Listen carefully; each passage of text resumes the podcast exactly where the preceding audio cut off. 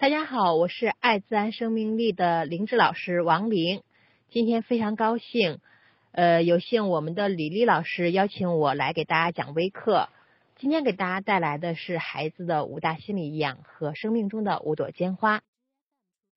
五大心理营养为出健康孩子，父母都希望自己的孩子能够健康的成长。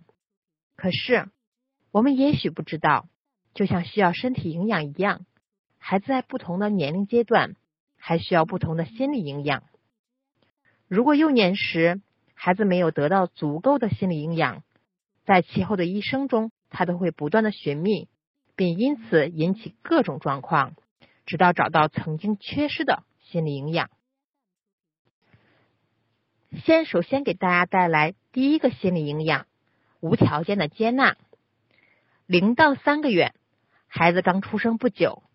他需要的第一个心理营养叫无条件的接纳。刚刚出生的孩子非常的脆弱，他不能自己寻找食物，他要等待爸爸妈妈喂他，需要爸爸妈妈帮助他、安慰他、照顾他。其实小宝宝什么都知道，只是他不会说话，有时需要的只是能用哭来表达。在需求不那么明确时，未来的一切。也都那么的不确定，他最需要爸爸妈妈无条件的接纳。你不知道以后我会不会孝顺，你也看不出我好不好看，你更不知道我乖不乖。但你就是尽情的满足我，爱我，即使你什么都不知道。这就是孩子渴求的无条件的爱与接纳。第二个心理营养。此时此刻，在你的生命中，我最重要。零到三个月的孩子还需要确定，在你的生命中，我最重要，我是 number one。即使你很忙，即使你的身体不舒服，但如果你发现我饿了、生病了，你会马上放下所有的一切，先来满足我。这样，我就会知道，在你的生在你的生命中，我是最重要的。对于母亲而言，做到这一点并不难，因为妈妈在生完孩子以后，会分泌一种叫苯体胺的物质，促使妈妈心甘情愿的为孩子提供一切，生理上提供乳汁，心理上提供无条件的爱。在妈妈的眼里，孩子一定是最完美的，没有任何事情比孩子更重要。可是，如果在宝宝零到三个月大的阶段，由于某种原因，妈妈的情绪发生了变化，身体没有正常分泌苯体胺，那么爸爸就要承担起这个任务，看护孩子，保护妻子。如果这个时候父母经常吵架打架，两个人的精力都消耗在了争吵中，没有办法照顾孩子，那么孩子就会在成长过程中寻找另一个。人替代原本由父母扮演的重要重要他人是一个心理学的概念，它指的是在孩子心理人格形成及社会化过程中最具影响力的一个人。这个人的养育态度及行为举止将对孩子的成长形成决定性的影响。这个人由孩子自己挑选，最初最本能的选择当然是爸爸妈妈。如果爸爸妈妈不行，他可能就会选择祖父母、老师或者他的长辈。从这个人身上，孩子希望得到无条件的接纳，希望成为这个人生命中最重要的人。如果孩子在小的时候没有找到这样一个理想的重要他人，那么他一生都会去一直寻觅，直到找到为止。上小学，他会去找小学的老师；上中学，他会去找女朋友。会很早的谈恋爱，他会非常希望弥补曾经没有从父母那里得到的我最重要的感觉，希望有人能把自己看成生命中最重要的人。如果找不着，他就会一直带着这样的一个期待长大，带着这样一个期待结婚。等到结婚，他也会一天到晚的询问，在你的生命中我到底排第几？问了又问，试了又试，你是？我是不是你生命中最重要的人？如果我很任性、很坏、很糟糕，你还会那样爱我吗？他会一直不断的去寻找这样一个答案，从而导致他在人际交往中碰到很多的问题。他也不太能够全力做一些有意义的事，因为他会遇到那么多的困扰。第三个心理营养，安全感。从四个月开始，孩子进入另一个阶段，想要分离，成为一个独立的人。孩子本来和妈妈连在一起，出生时经历了生理上的分离。从四个月开始，一直到三岁，是妈妈要和爸爸妈妈剪断心理脐带的过程。如果过程这个过程没有做好，孩子永远不知道如何独立。这个阶段。孩子需要的心理营养是安全感，在安全感建立这个事情上，妈妈的作用大过爸爸，因为孩子分离的主要对象是妈妈。如果妈妈的状态稳定，孩子会很自然的走过这个分离期，并获得安全感。那么，妈妈怎样的状态能给孩子提供最好的安全感呢？首先，妈妈要情绪稳定。常处于焦虑状态的妈妈很难心平气和。他会担心这个，担心那个，情绪容易失控。对孩子而言，最好的妈妈是愿意学习，让自己情绪稳定，跟随孩子成长而成长。如果妈妈认为自己有情绪问题，一定要想办法处理好自己的情绪，然后再面对孩子。我们常喜欢为孩子做我们认为最好的事情，而实际上，一个稳定平和的妈妈。只要做到陪伴在孩子身边，观察孩子需要什么，然后满足他，就是孩子最好的安全感的来源。我们会发现，孩子在这个阶段会时不时跑到妈妈身边，要妈妈抱抱。这时，妈妈痛快的抱起来就好了。抱了一下，孩子有了安全感，要下来，那就放他下来，让他自己去玩，不要打扰他。他邀请你玩，你就陪他一起玩。顺其自然。当孩子得到了安全感，他就会尝试分离一点；安全感更多的一点时，就再分离一点。总之，安全感吸收的越多，越容易分离。这是孩子心理的自然过程，一直不断的离开、回来、再离开、再回来，直到成为一个身体、心理上真正独立的人。相较而言，不好的做法是。今天妈妈心情很好，就把孩子抱过来亲一亲，玩一玩。等到心情不好的或者很忙的时候，孩子一来，他却说：“去去去，去找爸爸或者奶奶。”孩子老来烦父母，是因为他需要的时候没有得到满足，并不是因为孩子要的太多。其次，注意夫妻之间的关系。父母能给孩子最好的东西不是物质，孩子那么小。对物质没有那么大的需求，父母亲之间良好的关系才是孩子最渴望也最能够给他的安全感的东西。父母关系好，他自然很开心，因为父母是孩子全部的世界。如果父母经常争吵、相互指责，孩子就会很害怕，而他无法表达害怕时，就会用很多古怪的行为来呈现。夫妻关系在孩子的成长的头几年是最重要的事情之一。有的孩子到了四岁、五岁，甚至十几岁，还会拉着衣父母的衣角；到了要上学的时候，抱着门不肯出去，都是因为他不能独立、不能分离。可以分离的人，是可以以情相系的人。如果孩子在拼命汲取安全感的这段阶段，没有得到可以以情感和别人维持联系的安全感，整个人就会充满不安和恐惧，那他自然就害怕分离，无法独立。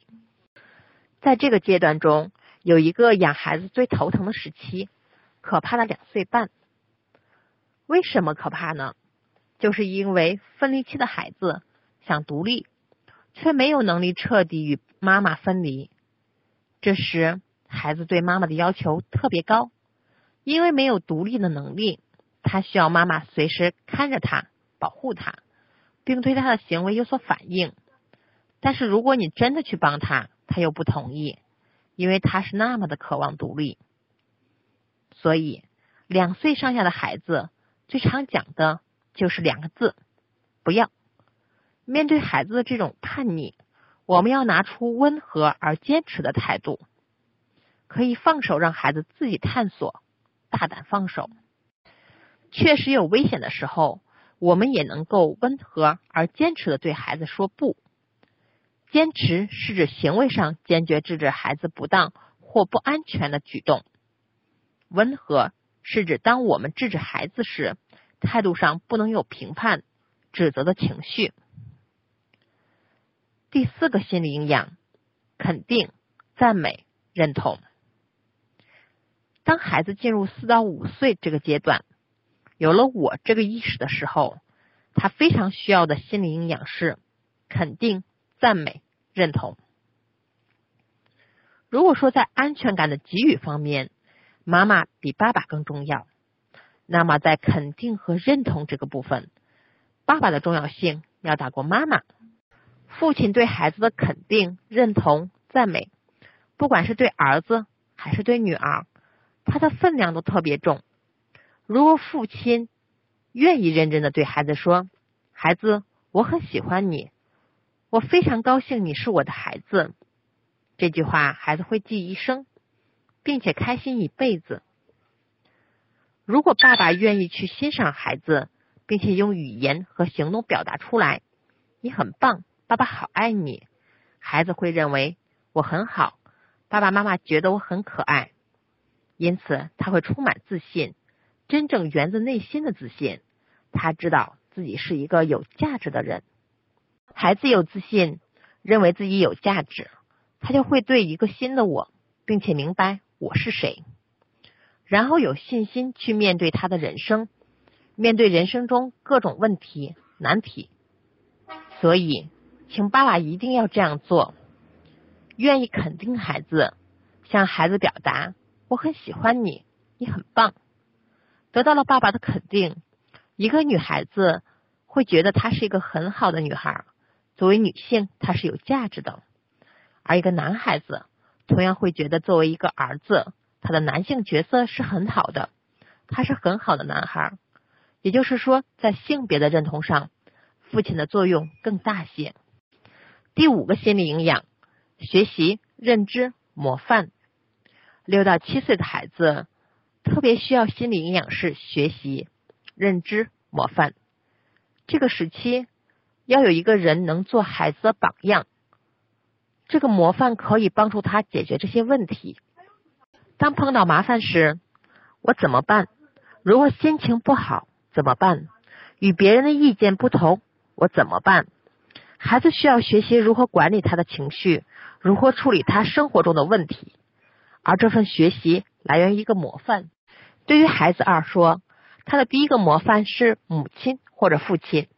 当生活中遇到一些具体的问题，爸爸妈妈用什么样的态度来面对问题？用怎样的方法来解决问题？将来这就是孩子走向社会后处理问题示范的模板。心理营养，孩子一生的底层密码，迟来总比不来的好。刚出生不久，有人无条件接纳他，让他认为自己最重要。接下来，安全感使他能够独立。然后得到肯定、赞美、认同。到了六七岁，有了学习的模范，如孩子能够拥有这些心理营养。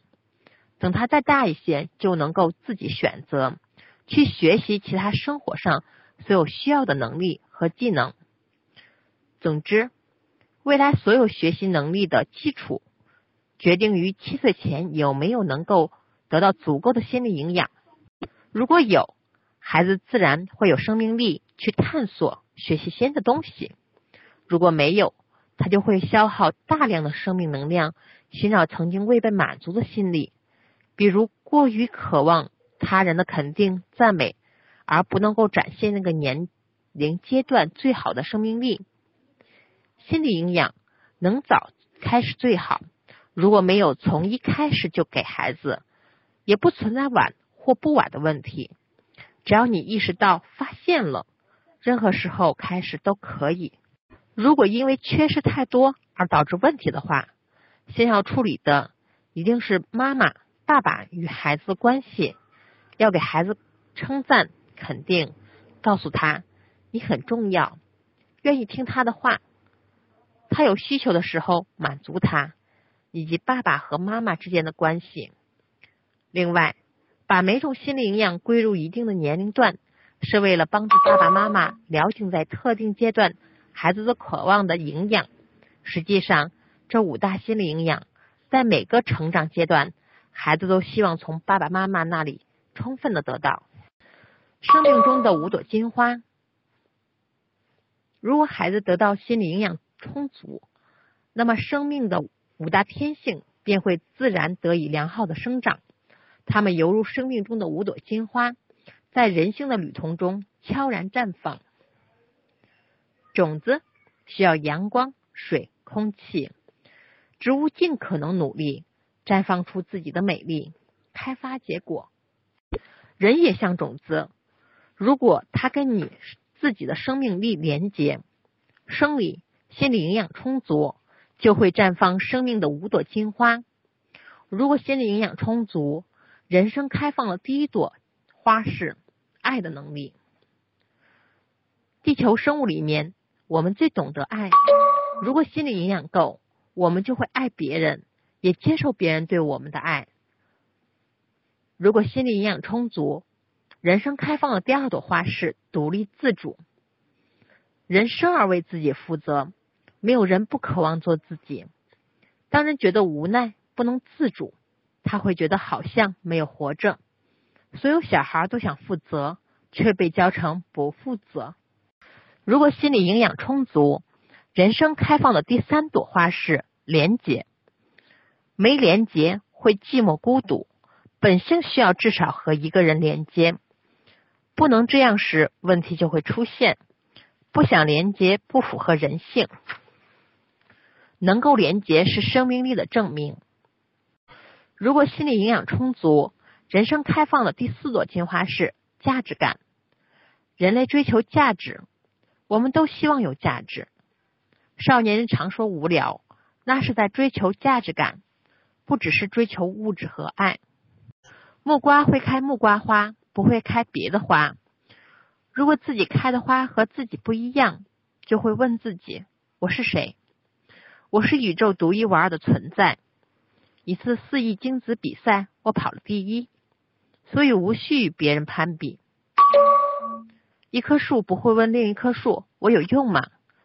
古往今来，我是唯一的。如果我离开世界，再也不会有我，所以要珍惜自己。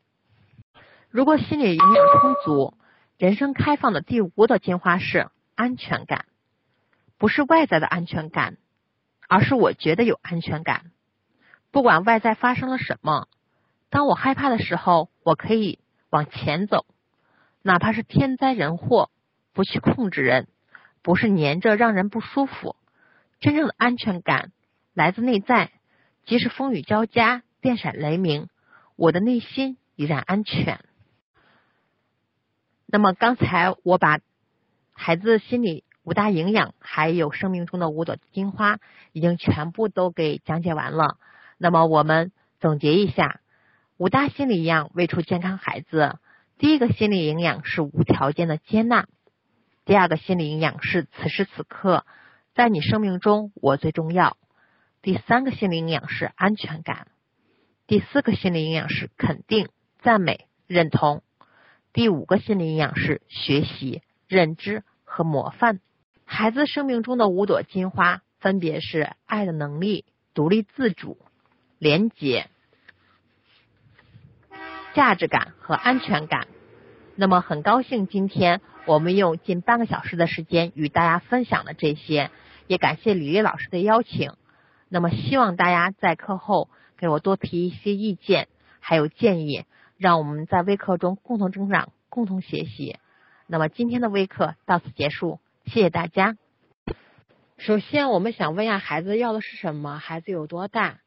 那举个例子，如果是孩子很喜欢的东西的话，那么也就说明孩子对自己想要东西他是有追求的。那这个时候，如果我们打断他的话，反而会让他在后续的注意力不会集中。所以这个时候，首先要问一下孩子多大，然后他在要什么。首先，我们想问一下孩子要的是什么，孩子有多大？那举个例子，如果是孩子很喜欢的东西的话，那么也就说明孩子对自己想要东西他是有追求的。那这个时候，如果我们打断他的话，反而会让他在后续的注意力不会集中。所以这个时候，首先要问一下孩子多大，然后他在要什么。是确定孩子不能够接触并且有伤害的，那么我们提前要收好。如果孩子看上的东西我们不给他的话，呃，这样时间长的话，孩子在以后的成长过程中，他在有一些，你比方说你希你希望孩子有自信、胆子大，这个时候的话，往往会造成孩子胆小懦弱。所以我们在孩子的管教当中的话，三岁之前。几乎都是无条件的接纳和爱和包容。九岁的孩子易善变，那么这个时候的话，呃，尽可能不要孩子要什么都给予，这样子的话，孩子会觉得得到东西特特别的容易，所以不会珍惜。当孩子提出想要得到一样东西的时候，那么最好跟学习方面或者是孩子兴趣方面挂钩，然后呢，告诉孩子。怎样才能得到？比如说，要努力，要认真。嗯，爸爸妈妈不会轻易给你买的，因为我们每个人想要得到一样东西的话，都要付出努力。你做了什么呢？比方说，可以给孩子布置一些家庭上面的家务活啊，这些的可以让孩子干。孩子只要在就是平时的工作和学习以及生活中有好的表现，就可以给孩子奖励。因为孩子在跟哥哥争，所以这个时候我们就要一视同仁，就是就是每次在给孩子的时候都要给同样的东西，让他知道，不管是他呃就是怎么样去做，爸爸妈妈是同样爱哥哥和他的，让孩子心里头得到平等，那这个时候他就不会有太多的强烈，而且我认为。小宝宝有这样的做法也是一件好的事情，说明他们并没有感觉到有哥哥的存在就相对来说比较撒娇或者是哭闹啊这种的。我觉得就是好强是一件好的事情呀。所以你说的非常的对呀，所以这个不算是什么样的问题，我们应该提倡并且鼓励孩子啊努力加油啊顽强自信。如果哥哥做的是对的的话，我建议你一定要在老大和老二面前表扬哥哥，然后让弟弟向哥哥学习。平时多就是在在批评孩子的时候，就说是不要当着一个去批判另一个，一定就说的是批评孩子单独批评，表扬孩子的时候尽可能就是如果家里头的孩子有两个的话，一定是把老大树立成榜样。让老大愿意带着弟弟妹妹们去玩，并且他觉得他自己是一定要做优秀的，并且觉得弟弟有错误的时候，我一般情况下，如果我的小女子，因为我老大是四岁，老二是两岁，老大是儿子，老二是女子，如果我会发现妹妹做错事情的话，我会让哥哥去批评，我说，呃，说说妹妹做错了，赶快给妹妹说哪块不对。孩子间距有四岁的时候，就是会有代沟了。但是我认为，在于母亲的引导。孩子的童年就是十年。如果说我们不能在孩子小的时候陪伴他，当孩子十岁以后的话，我们再想陪伴他，机会就很少，很难了。到时候你想陪孩子，孩子都不见得跟你会很好的连接。所以希望大家一定要就是。珍惜在孩子小的时候多陪伴，当然有一些个别情况的话是确定不能在一起的。那么我们在陪伴的时候，我们就要注意高品质陪伴，也就是一天抽出十五分钟的时间，呃，专门跟孩子一块聊天。刚才我是在外面，这个时候我现在已经回到了我家里，那么老大正带着老二在看 iPad，他们俩在玩耍。所以这个时候，我也建议大家就是多珍惜与孩子在一起的时间。一方面，作为爸爸妈妈，我们首先要发现孩子，呃，他适合于什么。二一个的话，就说的是不要轻易给孩子报班，然后呢，等到孩子有足够的就是兴趣和要求，主动要求要学什么的时候，我们也尽可能的就是就是告要让孩子就是争取才能达成，不要随便给孩子报班儿。我们经常会遇到这样的一个问题，就是我们报这个班儿也报那个班儿，报着报着孩子都各自学了一遍之后，什么都不爱学了。因为艺术类的呃特长兴趣班的话，不仅仅需要孩子兴趣，也需要孩子持久和耐力。那么对于小的孩子来说的话，这种持久和耐力是很难形成的。所以我们在给孩子报班之前，一定要谈好。当我们在跟孩子协商好了之后的话，这样子的话，我们就可以提高要求了。就例如我们的孩子要是想学钢琴的话。那么我们不是第一时间带他去学钢琴，而是可以带他去学钢琴比较好的周围的朋友，或者是带他去听一场朗朗的演唱会。在听的过程中，孩子会主动告诉你：“妈妈，我想学钢琴。”那这个时候我们就会说：“那么朗朗哥这块的话弹的这么好，他是弹了十几年，并且每天坚持五个小时。如果你要是学的话，是否能坚持三年？”每天两小时呢？当我们去跟孩子去提要求的时候，孩子如果胆怯和退缩的话，我们就不建议给孩子报。直到孩子有足够的兴趣，告诉你他一定是可以的，我们才报的。